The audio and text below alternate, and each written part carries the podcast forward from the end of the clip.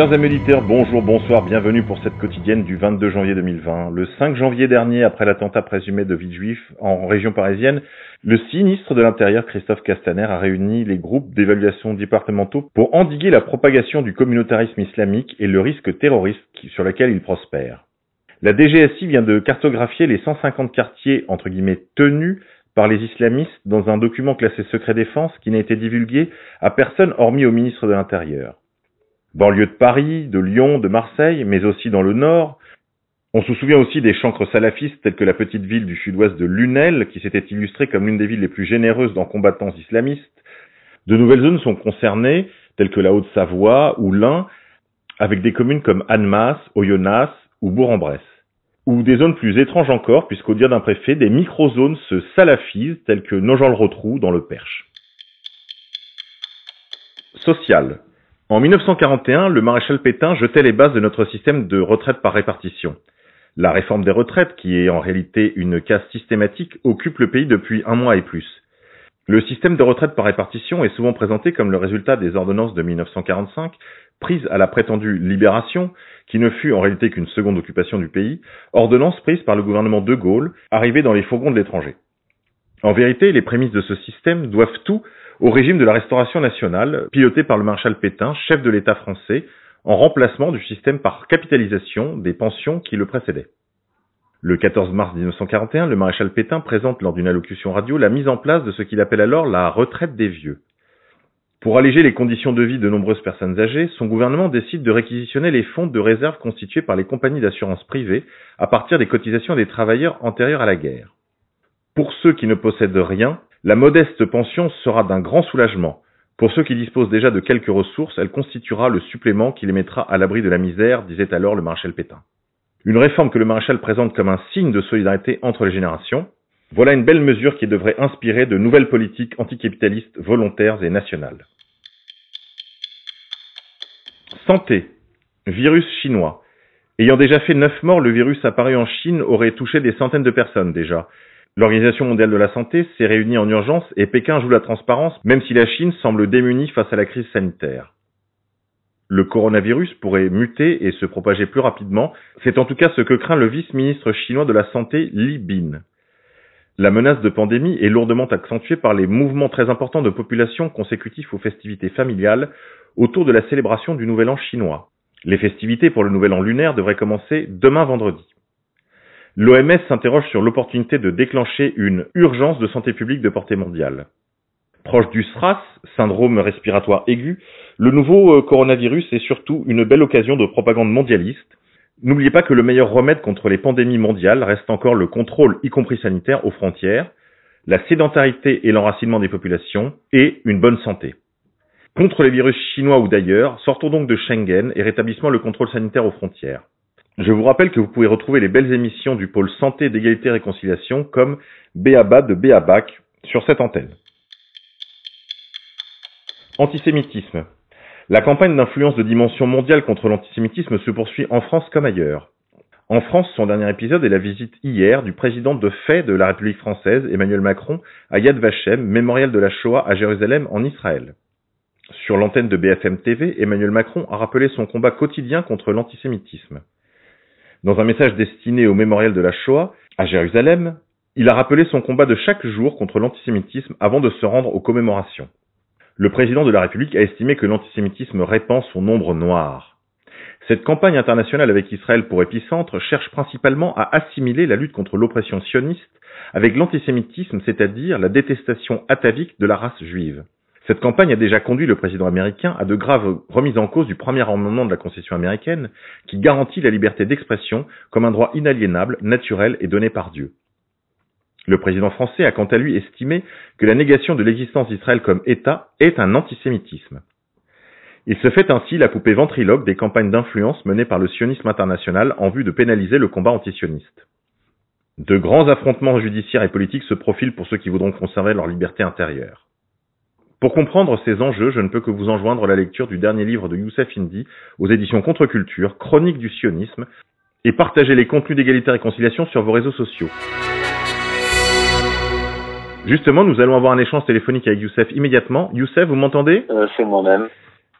Youssef Indy, bonjour. Vous avez accepté de répondre à notre micro concernant la rubrique Moyen-Orient compliqué. Est-ce que vous pouvez nous expliquer un petit peu le bilan de ces dernières semaines concernant les suites de l'assassinat du général Qassem Soleimani par euh, la présidence Trump? Alors euh, bon, bah, très rapidement, il s'est passé quand même beaucoup de choses, mais grosso modo, euh, le général Qassem Soleimani a été assassiné le 3 janvier donc par drone. L'ordre a été donné donc officiellement par le président Donald Trump. Quelques jours plus tard, je crois que c'était le 7-8 euh, janvier, euh, il y a eu des, représailles. Donc les, Iraniens ont frappé euh, deux bases militaires irakiennes qui logent, hébergent l'armée l'armée américaine. Du côté iranien, s'est félicité de ces, frappes et euh, on a avancé euh, le chiffre de 80 morts, 80 morts euh, militaires américains. Du côté américain, on a annoncé quelques dégâts superficiels et aucun mort. Alors, ce qu'on peut dire, c'est qu'il y a eu de, des dégâts, de gros dégâts, mais concernant les comment dire les, les, morts ou les blessés, on n'en sait rien. Donc, voilà voilà le, le bilan. Maintenant, euh, j'ai publié un, un, article détaillé sur les dessous de cette affaire, parce que ça, ce que, ce que je vous ai exposé ici, ce n'est que, euh, que, que, que, la surface. Euh, j'ai publié donc un article sur strategica.fr qui s'appelle Tension irano-américaine, analyse et décryptage. Et là, je, j'aborde plusieurs aspects de, de cette affaire, notamment notamment les commanditaires et qui a voulu euh, l'assassinat euh, de euh, du général Qassem Soleimani qui était je le rappelle à la tête des forces al-Quds et c'est lui qui a enfin qui c'est un des principaux responsables de la destruction de Daesh en Irak et en Syrie. Oui, on peut dire qu'en fait, euh, Qassem Soleimani était à la tête de la brigade internationale iranienne qui opérait aussi bien au Liban, en Syrie, précédemment aussi en Afghanistan, et qu'elle défendait les intérêts vitaux de ce qu'on appelle l'arc chiite, d'une part, mais qu'elle exportait aussi l'esprit révolutionnaire des Pasdaran, euh, ce qui faisait de lui aussi un homme euh, important et parfois gênant pour l'élite religieuse qui dirige aujourd'hui la République islamique d'Iran.